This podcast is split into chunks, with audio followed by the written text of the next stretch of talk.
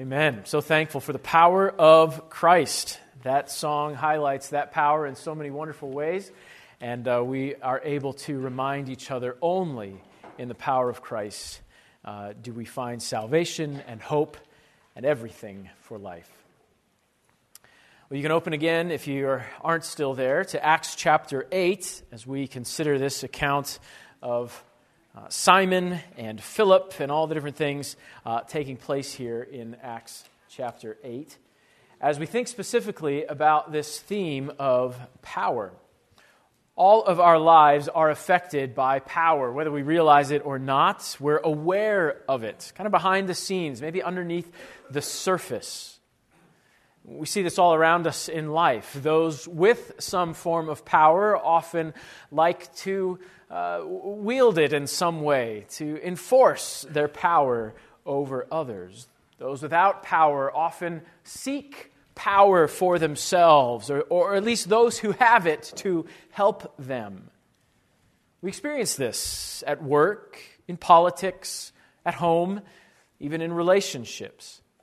And this power struggle can even begin to creep into our Christian lives as well.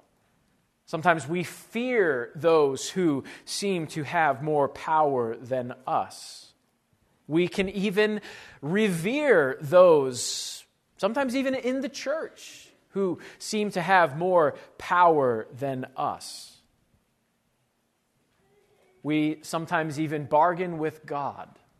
Well, I'll do this, Lord, if you'll do your powerful work in this way. We, we seek to gain his help in certain ways by doing something, bargaining with him, persuading, so on and so forth. But as we study this text in Acts chapter 8, we understand that God's saving power is not only unstoppable, it's not compromised either, meaning he can't be bought, he can't be bargained with, he can't be persuaded. There's one way that God's power works, and it's by faith in the Lord Jesus Christ. And only those who repent and believe the gospel experience God's saving power. I think we can all admit that at various points in life we, we wished, right? We had more power, po- power to heal, maybe Power to know the future. Maybe you've been there. Power to change someone's heart. That one is a temptation for me. Oh, Lord, if I just had the power to reach into this person's heart and cause them to trust you and live for you and believe in you. But that power is God's alone. And that's a good thing. As we come to this text, uh, we're going to kind of watch it unfold. And I think as we go, you'll see this theme kind of rise from the text, though it's most clear at the end of the story. But we'll see very clearly today that only those who repent and believe the gospel experience the saving power of God. But this is not just for initial faith and salvation. This actually becomes true of the Christian life that's lived by faith in the power and promises of God. Sometimes, even as Christians, we, we trust Him for salvation, but then we kind of like to take the reins back to ourselves, so to speak. That I'll take it from here, God. I, I've got this. But no, even the Christian life is lived by faith in the power of God. The section we come into in Acts chapter 8 is very much related to Acts chapter 7 and the murdering or the martyring of Stephen. In fact, that's how chapter 8 begins in verse 1. Saul was consenting to his death, and the his is, you know, we're not even told it's Stephen. It's just referred to, assuming we remember the context from chapter 7 that this man named Saul was there. And the word consenting even has this idea of giving approval to it's the first glimpse of what becomes a theme through this section of power and authority. And this word, giving consent, has to do with Saul's authority. That he stood there, and as he watched the, the garments of those, the outer coats of those who were stoning Stephen, he was giving approval. Yes, this is the right thing to do, so to speak. a wielding of his authority against the church, and specifically against Stephen. This idea of great power, this word, there's a word great that comes up frequently, and a couple words for power that come up frequently, it becomes a thread of this text. Who's really great here? Who, who really has power here? We'll see words representing those things in verse 1, 2, 7, 9, 10, 13, twice in 10 and 13, and also in verse 19. It's just through the whole section. Who's really powerful here? Who's really great here? So Saul is kind of using his power to oversee the stoning of Stephen, and that's how things open. But there's more power displayed in these opening verses as persecution rises up against the Jer- Jerusalem church. This assembly of believers, a local church, or the first and only local church gathered here in Jerusalem. All of a sudden, persecution comes up, resistance to what they're doing. And this persecution has already risen to the level of resistance that the Lord Jesus Christ experienced. Stephen now dying for his faith.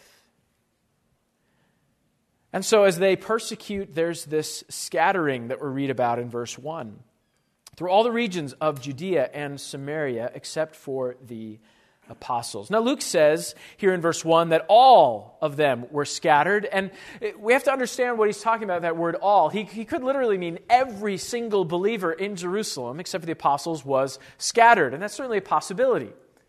They all could have been scattered. This is, you know, murderous persecution going on here. I could understand if they all left except for the apostles we do know later in the book of Acts there's a church that continues in Jerusalem. And so it could be that those experiencing persecution, as they experience it, sort of flee. So everyone who experienced that persecution got out of there. Some of them, of course, were from different regions, and so they may have even gone back home. You know, we don't know exactly how all of this unfolded. We certainly know that some believers returned, and there was a continuing church in Jerusalem. Luke's mention of Judea and Samaria ought to trigger something in our memories because the Lord Jesus himself had predicted that this witness, the gospel, was going to spread to Judea and Samaria. And so, already, even through this difficult circumstance, we get hints that God is at work here. God is doing good even through this evil persecution. Even as they seek to kill these believers and arrest them and send them out, the gospel is going forward just as God predicted. Verse 2, we have this reference again to Stephen. There were some devout men who took his body away and buried him and uh, lamented over his death. This great lamentation that's mentioned was uh, a typical way to mourn someone's death. It's pretty safe to assume these were probably believers, Christians, who were lamenting Stephen's death and not Jews. But we're told they were devout, they were godly, and so they, they mourned over the loss of their fellow brother in Christ. I think it's a nice reminder that death is still an enemy. Though Stephen knew exactly where he was going, right? Remember, he saw the heavens opened and saw the Lord Jesus standing there and committed his soul to Christ. He knew where he was going. And the believers believed that as well. Death was still worth lamenting. And so they mourn for him and bury him.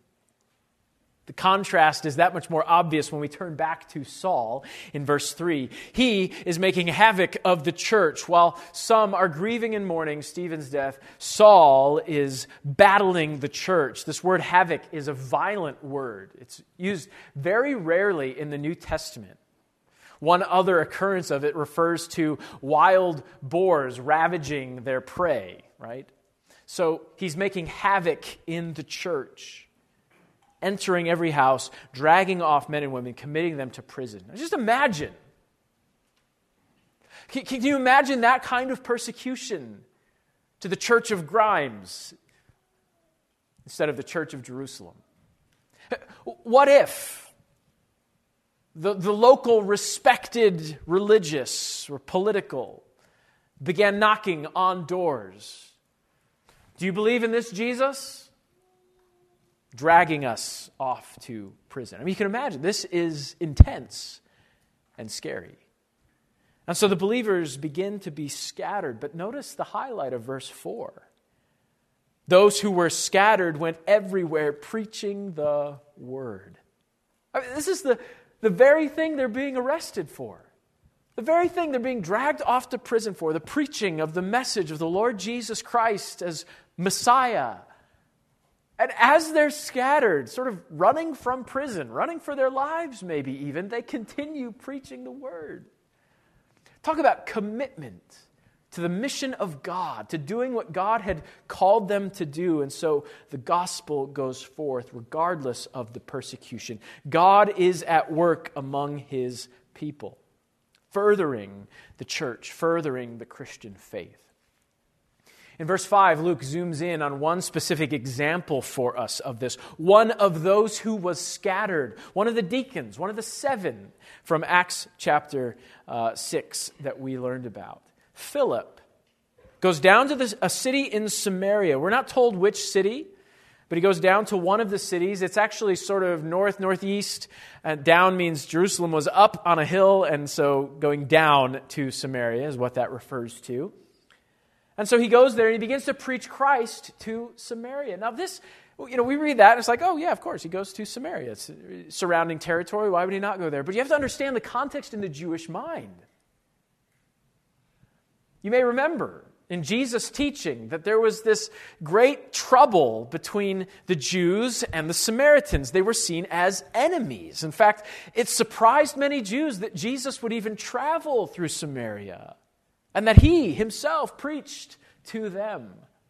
Because for the Jews, they saw them as enemies. They were of a similar heritage line, but the Samaritans, in the eyes of the Jews, had kind of abandoned the faith. They, they married outside of Israel and they worshiped, you know, in different ways. They had some superstitions and other things like this. And so to them, they were, they were outcasts and even enemies. So, for these Jewish Christians, now Christians, but of Jewish heritage, to, to go to the Samaritans and preach is a sign of the, the change of God in their lives.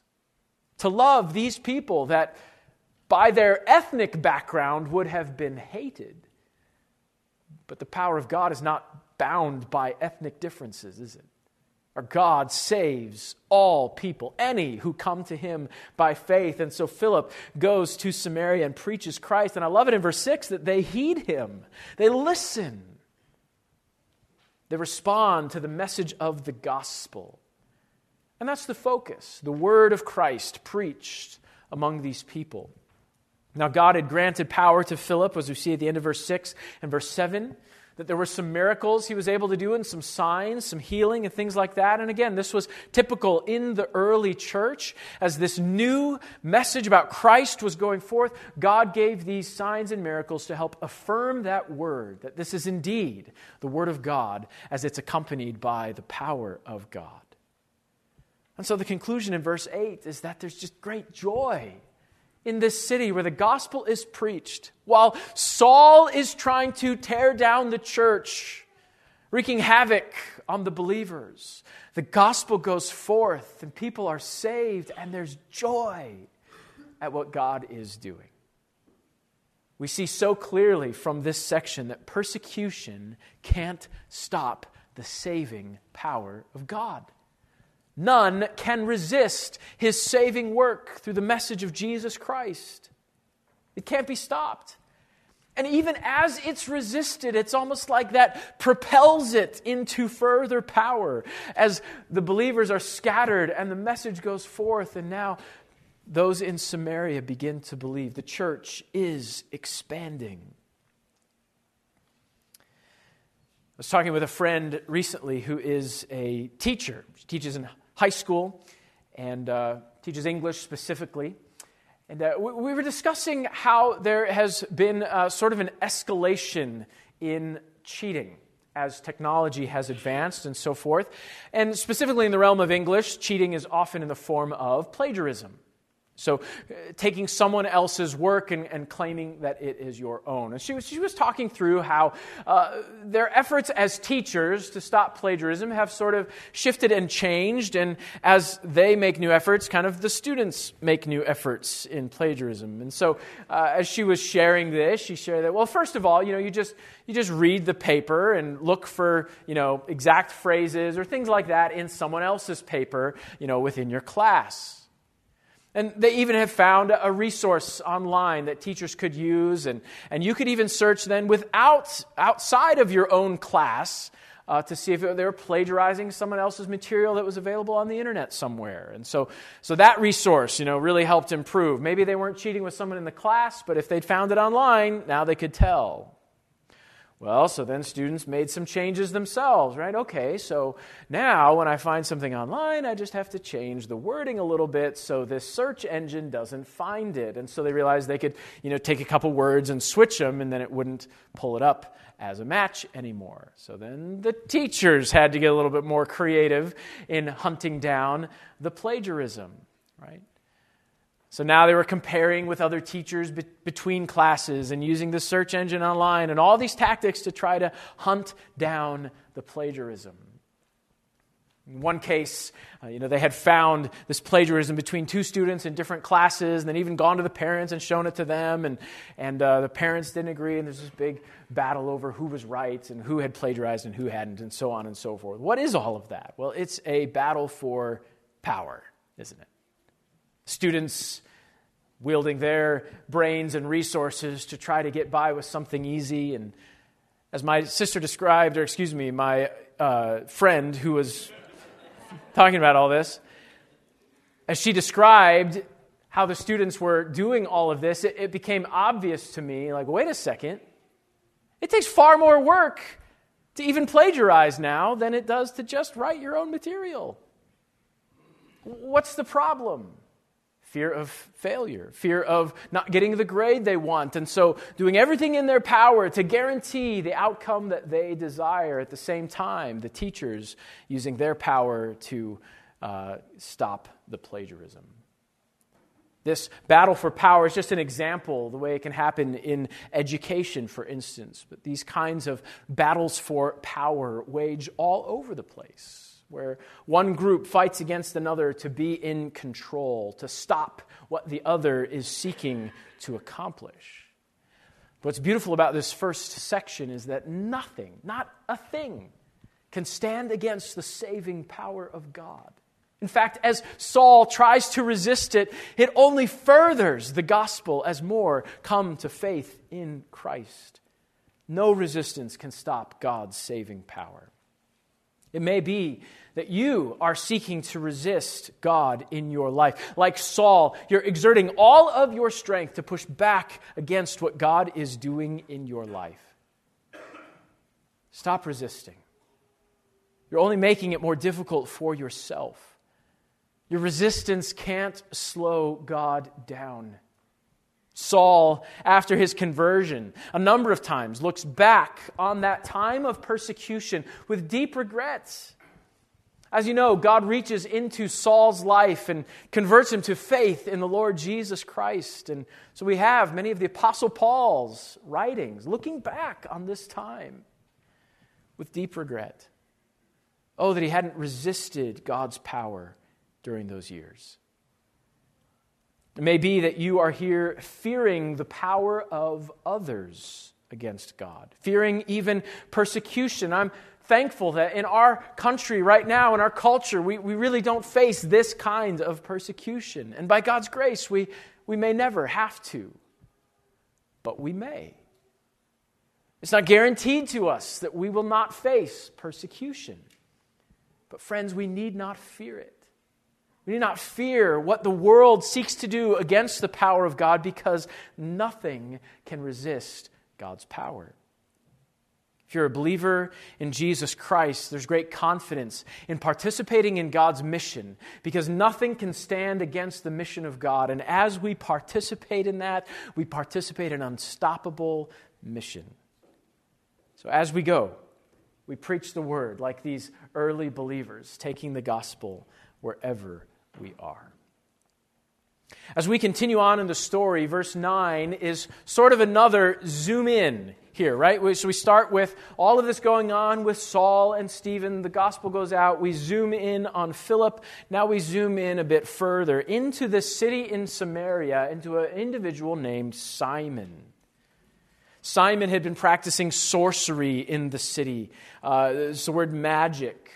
We don't know exactly what this is. It could either be just some sort of sleight of hand tricks that he's doing, or I think more likely, as we saw back in verse 7, demonic activity was very present in this city. And so Simon had probably somehow begun to use demonic influence or power to do powerful things. And so the people of the city are astonished at what he's doing. Here's our key word again in verse 9 claiming he was someone great.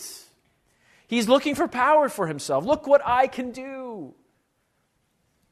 And indeed, they are astonished. They listen to him. Verse 10 they heed him from the least to the greatest. At every level in the city, they all looked up to Simon and his sorceries. Even saying at the end of verse 10, this man has the great power of God. There's our two key words bumped right up against each other.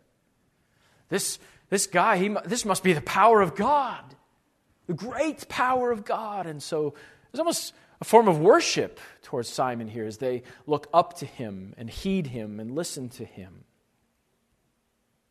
So it begs the question in our minds as we come through the story at this point is now there's this competing power. There's Saul who was resisting, and it's clear that God's power was greater, but now there's Simon, almost this competing power with God, and it begs the question who, whose power is greater?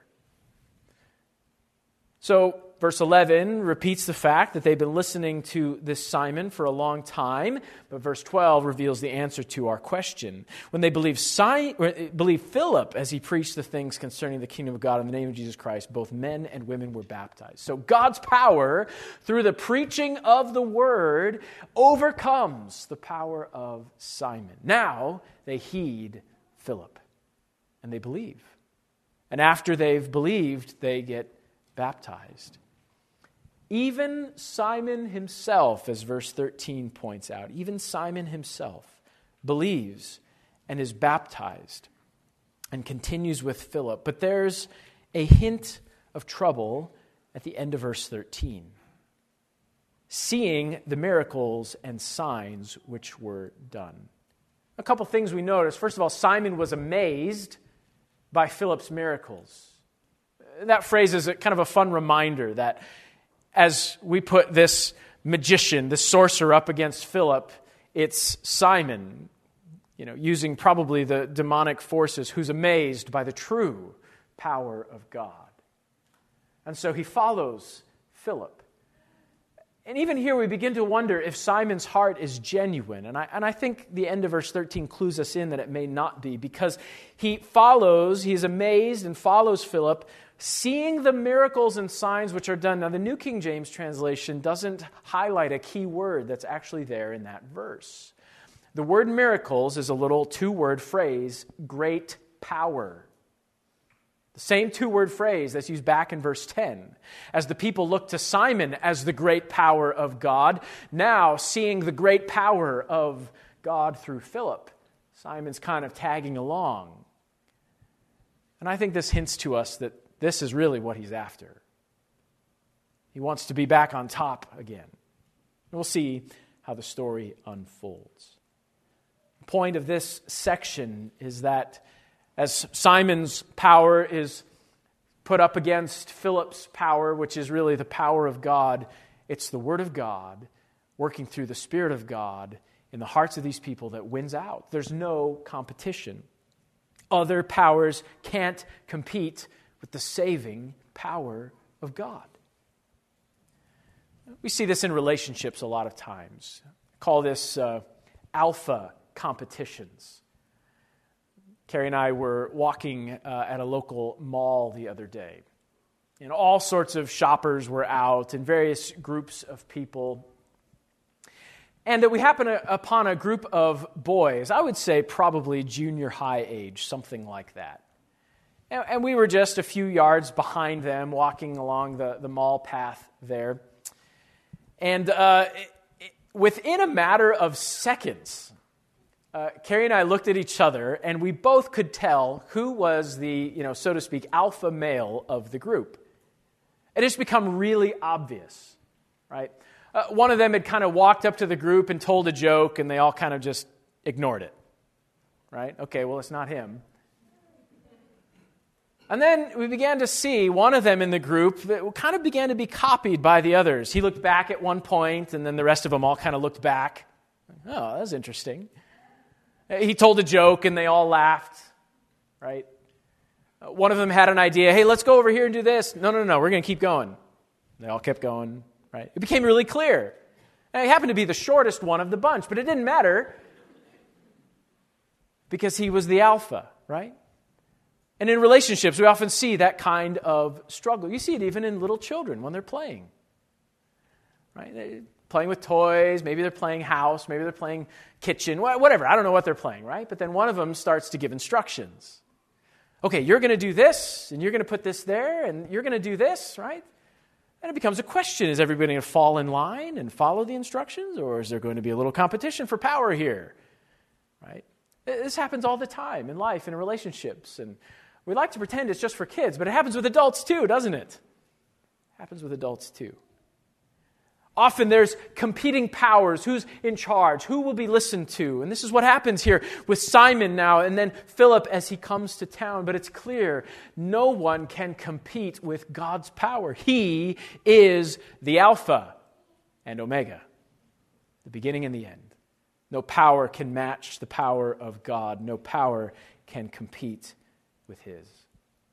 So, friends, we ought not to be distracted by the power of others, whether it's through money that somebody tries to show their power or their authority or their position at the office or a leader in some realm or somebody who has power with words or somebody who tries to show their power literally with strength. These things need not distract us or astonish us or scare us. None can compete with God's power.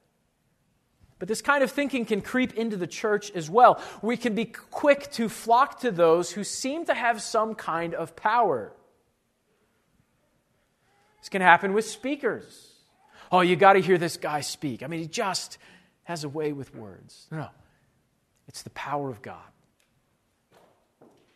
You got to read this new book that came out. Man, it is powerful. Without realizing it, we begin to hope in the wealthy or the talented or the charismatic, the leaders. But no power can compete with the power of God, especially in the church. We need His Word at work by the power of His Spirit in His people. And so we don't try to wield the power of God for ourselves. We do this so often. We, we try to wield our own power against others. We raise our voice or we appeal to our works, the things we've done. I've earned this, right?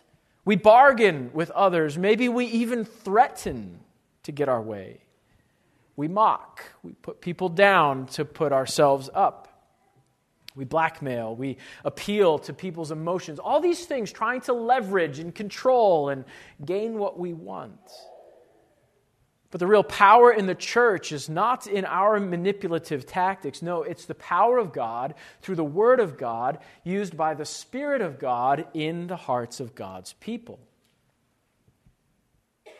Friends, you and I do not have the power to change hearts, do we? Praise God. Only God can. So the task for us is to get on board with what God is doing, to trust Him, and to walk by faith we begin to see Simon's response beginning in verse 14. But in order to explain what happens with Simon, Luke gives us some background information. And so this is still about Simon, but he doesn't come up again until verse 18. Because something happens in verses 14 through 17. The apostles, still back at Jerusalem, hear about the faith that God is working in Samaria. They're excited about this, and so they send Peter and John to them. And we don't know all the reasons for this, it's not fully unfolded, but one of the reasons is that the believers in Samaria had not yet received the Holy Spirit. Well, that begs a question why not? Why had they not yet received the Holy Spirit? And again, we're answering sort of based on the clues we have from the text here.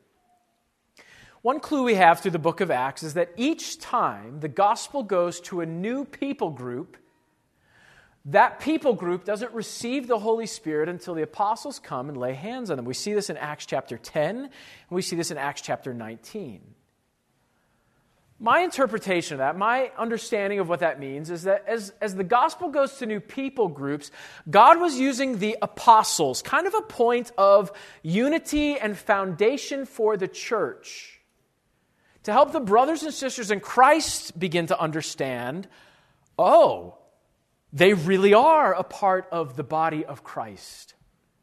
And so the apostles come and they lay hands on them. And as you'll notice in those verses 14, 15, and 16, they pray over them. And by verse 17, they receive the Holy Spirit. And I think this is God's way of preserving the unity of the church. Using the apostles to go. Now the apostles could go back to Jerusalem and testify. We were there. We saw them. They trusted in Christ as Savior. We prayed over them. They received the Holy Spirit, right? And it would preserve the unity of the church, which would have been especially difficult between the Jewish Christians in Jerusalem and the Samaritan Christians in Samaria.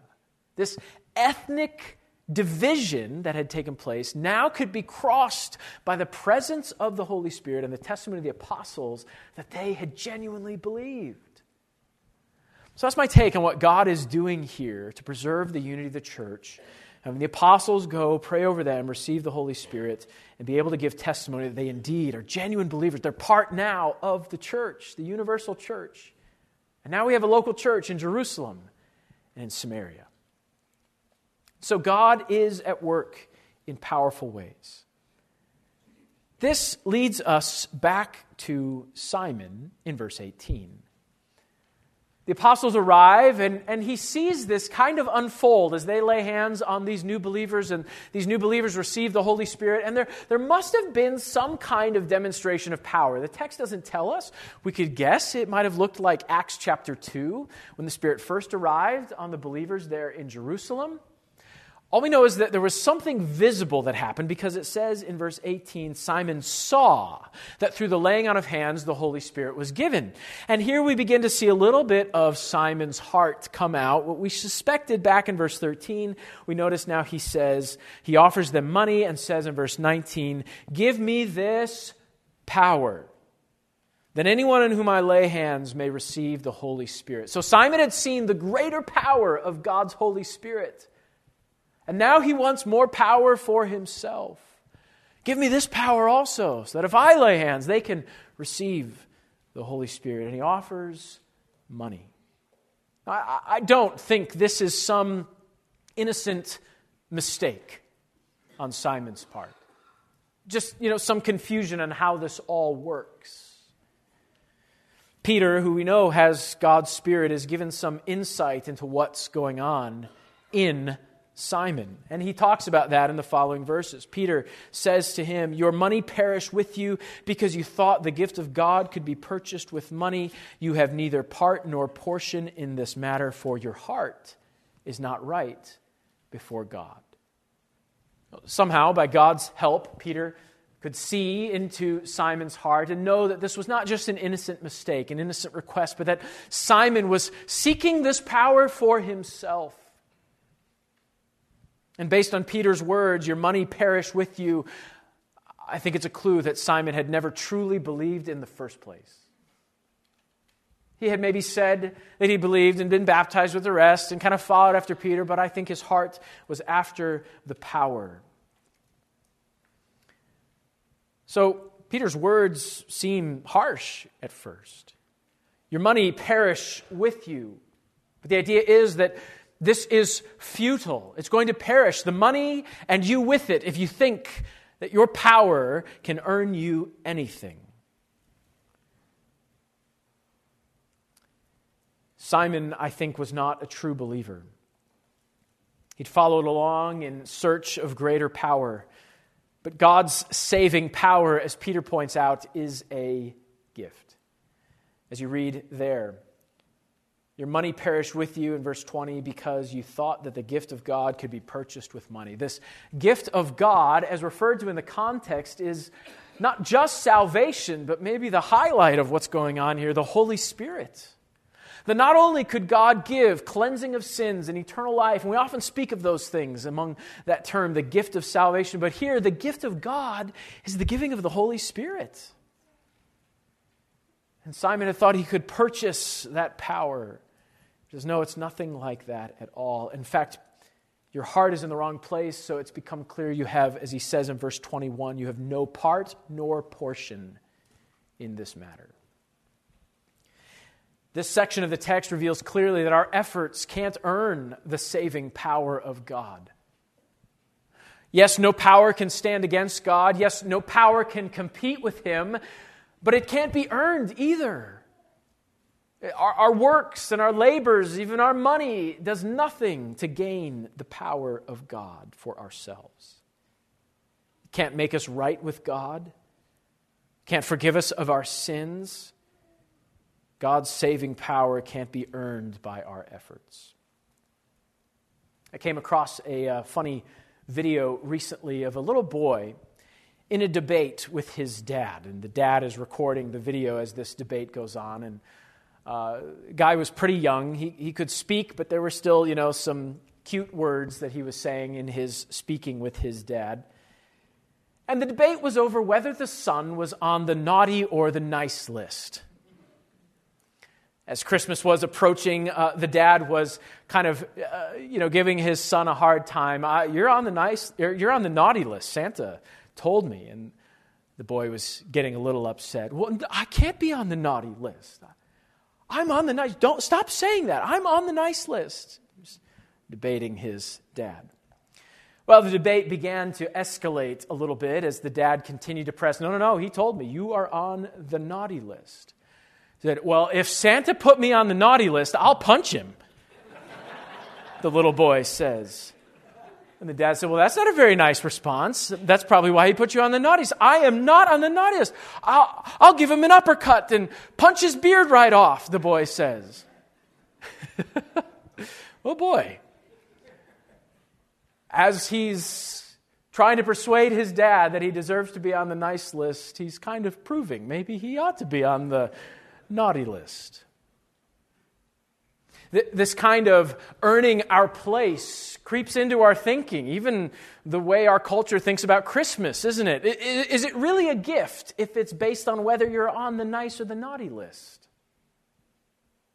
Doesn't that build into our thinking there's something we do to earn our place and our gifts? But what God makes clear here is that the gift of God can't be earned. And that's a blessing for us. Because if it was based on whether we were on the nice list or the naughty list, we'd all end up on the naughty list and have no gift from God.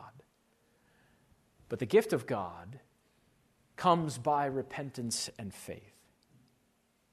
So, friends, it's important that we don't try to earn the saving power of God. We saw this kind of self righteousness with the Pharisees, unwilling to admit their sin, clinging to their possession of the law and of the temple. And so they had to put Stephen down in order to defend their own righteousness. Sadly, we see a similar self righteousness in Simon here. He, he's trying to use God's power to make himself better, right? He, he had been the most respected in his town, and so if he could add this power to his resume, surely he would be on top once again. And so it's a reminder to us not to lean on our own efforts we tend to think if I do more good things, if I attend church faithfully, I'll start doing this or I'll stop doing this. That somehow we can, by our efforts, earn God's salvation, maybe, or in the Christian life, earn God's favor. But neither one come based on our efforts. Sometimes we trust then in our resources. We feel safe because our bank account is full. We can rest because we have good job security. We're at peace because of our network of friends. Well, if something comes up, I know a guy. We lean on our way with words. Just let me talk to him. We'll, we'll work this through. But see, our efforts don't earn the saving power of God. Our efforts are, are, are nothing.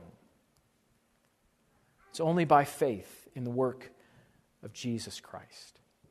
Not only is salvation brought to us in this way, but sanctification as well, as we lean on the Lord and trust in Him and rest in Christ. And that leads us then to the final section. I, am so thankful for this last section because Peter doesn't leave Simon hanging. I mean, he's just told him here, you have no part in the Holy Spirit. None. I mean, let's talk about a statement that Simon is still lost. But then it's in verse 23 that he calls Simon to turn to the Lord.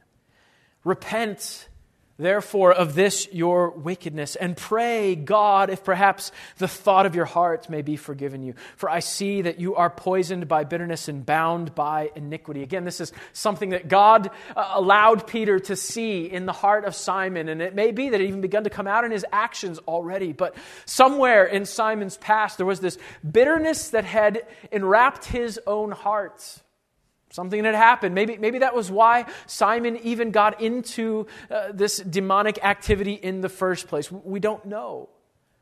But Peter says, You're bound by iniquity, you're, you're chained to sin. And we know that description. We're familiar with that description. That's how the Bible describes us before we come to Christ. We're enslaved to our sin. And so Peter calls him to repent. Turn to the Lord. The Lord can forgive you of your sins. Only God cleanses a sinful heart. Only God frees us from the bitterness that chokes us. Only God loosens the chains of our sin. And so Peter calls him here to repent.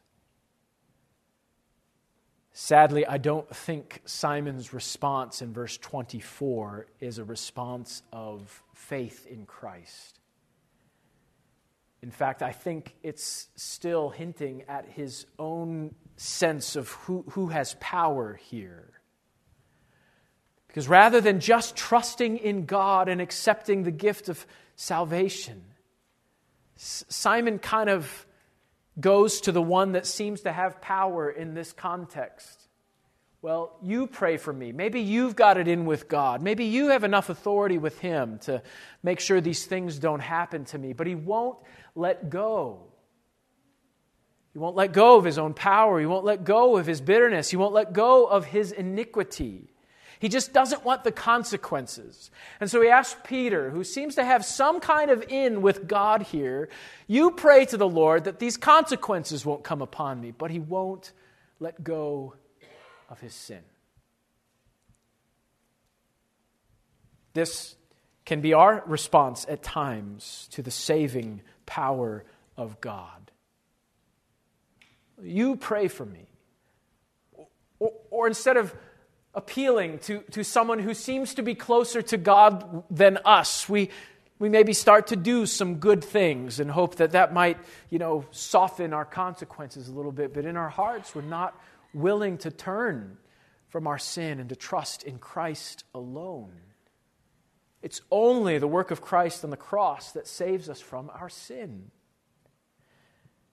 So, this text makes clear the theme, which you see at the top only those who repent and believe the gospel experience the saving power of God. See, God's saving power is simple and profound at the same time. It's only through the message of the gospel that Jesus Christ died on the cross for our sins and rose from the grave that those who trust in him alone receive forgiveness of sins and receive God's Spirit to dwell in them. 1 Corinthians 1:18, which I think is our memory verse for next week, for the message of the cross is foolishness to those who are perishing, but to us who are being saved it is the power of God. Romans 1:18 reminds us of this too. I'm not ashamed of the gospel, for it is the power of God unto salvation. You see, the message of Christ, what he did for us, that's what we trust to see God's power. It's only for those who repent and believe the gospel. So many try to team up with God to add Him to their lives, to add Him to their labors. Say, well, I've got a pretty good thing going, and sure, maybe I'll just add God to it. His power and blessing in my life can only help the thing that I've built to go even better. But as we see in Simon here, it's turning away from our efforts and our works and our labors and our power and trusting alone in Christ that shows true faith in Christ. I wonder if you have laid down your labors, your efforts, your sense of power to trust in Christ alone. At first, it seems a difficult choice. It doesn't make sense. Surely, I must bring something to the table. But the point is that we, we leave it all off the table and just trust in Jesus. Would you turn to the Lord Jesus Christ in faith today? To stop from your labors and your efforts to stop resisting what the Lord is doing in your life through the truth of the gospel and come to Jesus in faith today? Whoever comes to him, he will never cast out. But I wonder for those of us who have trusted in the Lord Jesus Christ as Savior, whether we are resting in the gospel and living in the power of God. Remember, the gift of God in this text is the Holy Spirit. Everything we need for life and godliness through the Word of God by the power of God's Spirit working in our lives. Are you resting? Or, as a Christian, have you sort of taken control back from God and said, okay, thanks for salvation, I'll take it from here? We often try to chip in to the work of God in our lives as if, you know, we've gone out to dinner and we offer, we say to God, well, let me cover this one. I'll, I'll pay for dinner this time.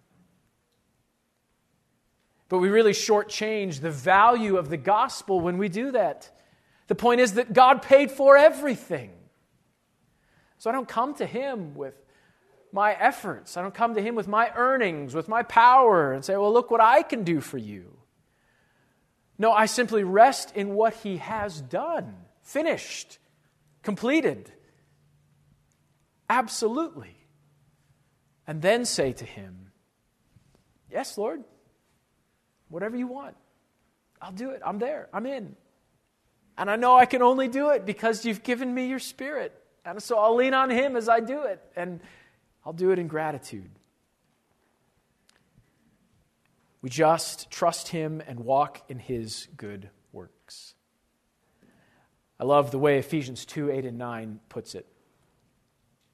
For by grace are you saved through faith, and not of yourselves. It is a gift of God, not of works, lest anyone should boast.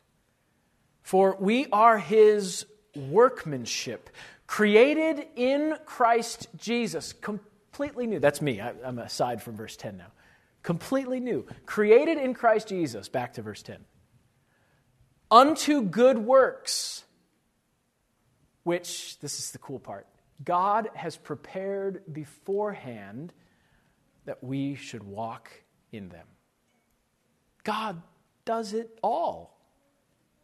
Both salvation and the Christian life is just lived by faith. And then we just take the next step to walk in the good works that God has laid out and completely empowers us to do by His Spirit. This is not some battle for earnings or power or righteousness, it's just completely what He did. Thank you, Lord. Okay, I'll take that step. And so we trust him. May I encourage you today, wherever you find yourself, whether it's in fear or in frustration, would you rest in the saving power of God through Christ? Would you trust in the one who died for you and rose again?